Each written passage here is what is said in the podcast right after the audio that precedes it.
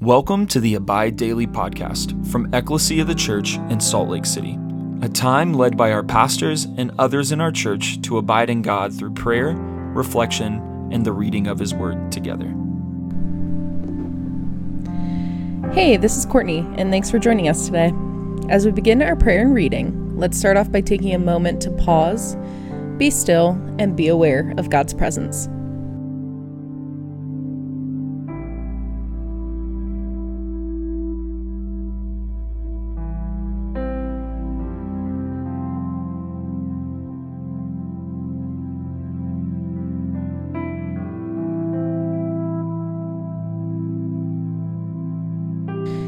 Let's take a moment to share with the Lord where we're at, what we're thinking and feeling, as well as thank Him for all that He's done, is doing, and will do.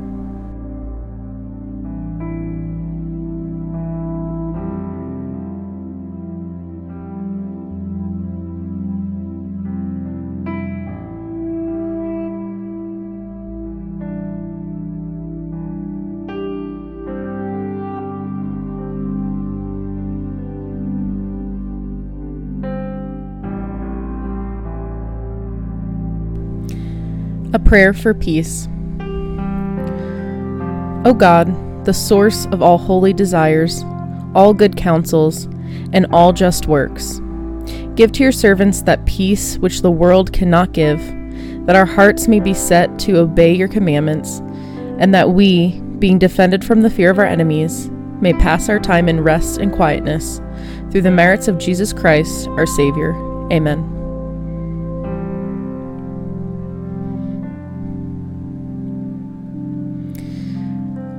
Lord, as I read your words in Scripture, I ask, Holy Spirit, that you lead me and give me understanding. Lord, I ask that you would draw near and meet with me and lead me into your kingdom today.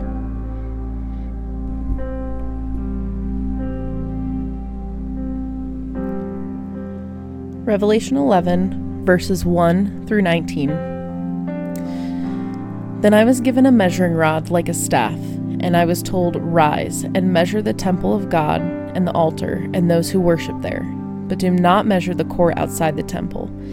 Leave that out, for it is given over to the nations, and they will trample the holy city for 42 months. And I will grant authority to my two witnesses, and they will prophesy for 1,260 days, clothed in sackcloth. These are the two olive trees and the two lampstands that stand before the Lord of the earth and if anyone would harm them, fire pours from their mouth and consumes their foes.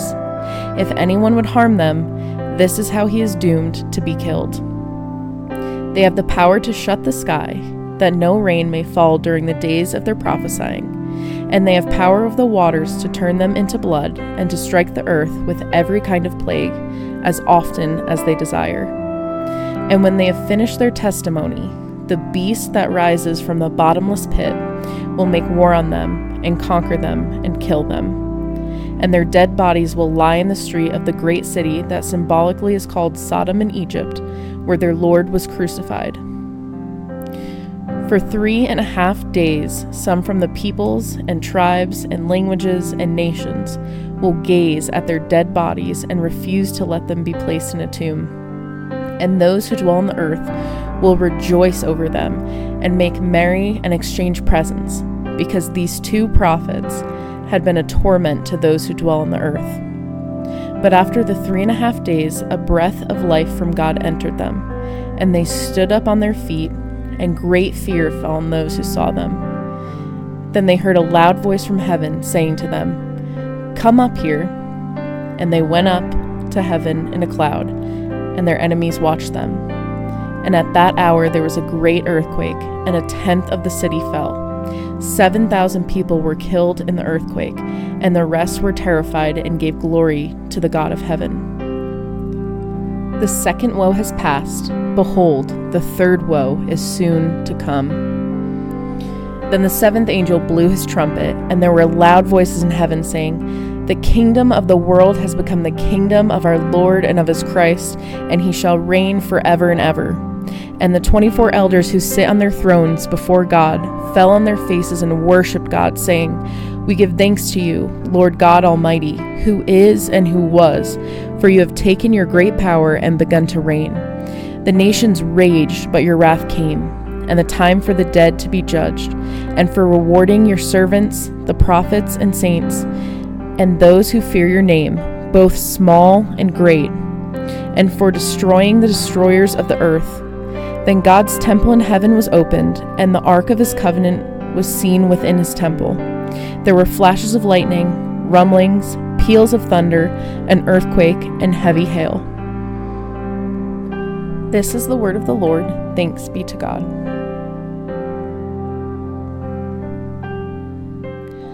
As I reflect on the scripture, what really sticks out to me is um, the hope in the last part of the chapter for the saints, for believers, for servants of Christ. And um, so in the first part, it's kind of scary. So the Lord sends two witnesses to be his mouthpiece to um, share to these people about God, about who God is, and they are ultimately killed. And when they're killed, um, people are celebrating and exchanging gifts and um, having a good old time because they did not want to hear these two witnesses anymore. And the witnesses are then um, given life by God again and taken up to heaven. And so um, at the very end, the scriptures talking about um, elders and voices from heaven talking about the Almighty God and basically how He is rewarding His saints and servants and He is um, judging everybody else and He is dispersing His justice. I can celebrate with those saints at the end. Um, because when you're reading the scripture, it's almost like, whoa, why did those two witnesses, why were they murdered? Like they were just doing what the Lord told them to do and they were murdered for it. Um, but of course, God vindicates them in the end. And it just reminds me of how we're called to go and make disciples, to share Jesus' love with people, to um, act in his love towards people, and how sometimes that can be really scary to do because we don't want to look like a freak or like we are different or we are other um, from the people that we're around on a day to day basis. The scripture gives me hope that even when I am rejected for believing Jesus, for being a Christian, um, that ultimately that's okay because my reward is in heaven. I've already been fought for. Um, I already have victory because of Christ.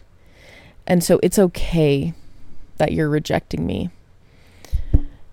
Of course, that definitely hurts that definitely hurts, but ultimately it is okay and we will be rejected and have been rejected for Jesus. So it just reminds me how important um, that is, how important the sharing of what Jesus has done for us and what he's inviting people into is that it's urgent to share that as well. There's no better um, time to share that with people than right now.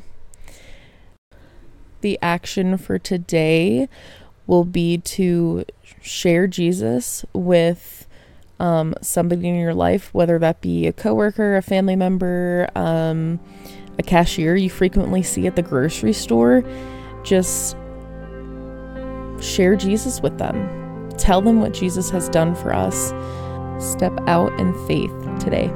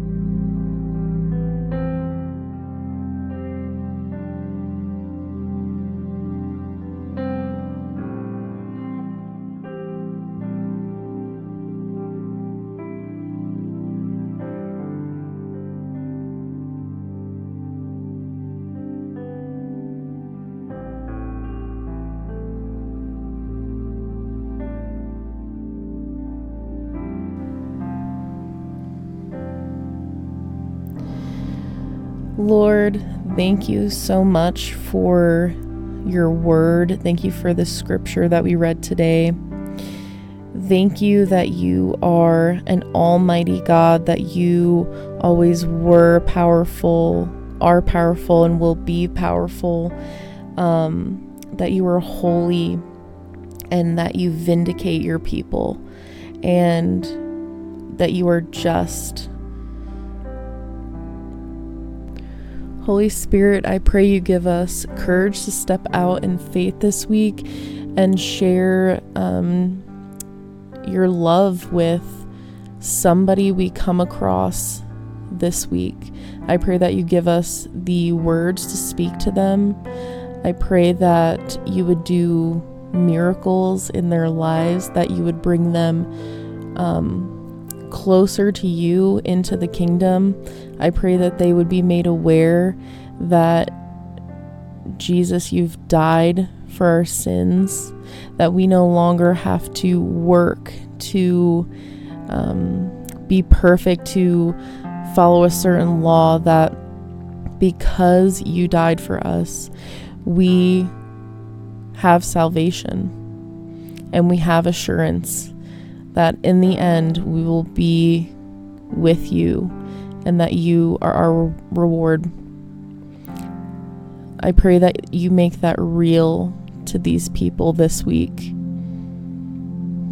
Through our lives and by our prayers, may your kingdom come. Amen.